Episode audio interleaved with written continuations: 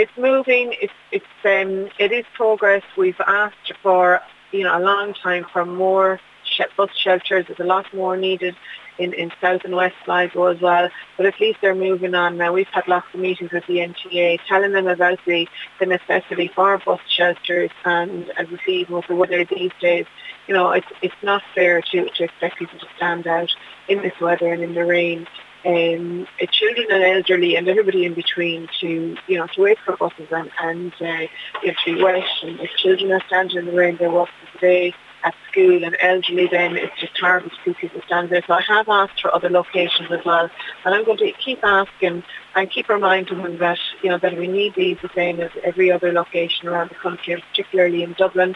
They have more buses and, you know, obviously more bus shelters, but I think sometimes they forget that um, that we don't have those same facilities in, in the north side or in different parts of Ireland. So yeah, it is very welcome and I'm just going to keep asking for more to be installed uh, as quickly as possible throughout the county.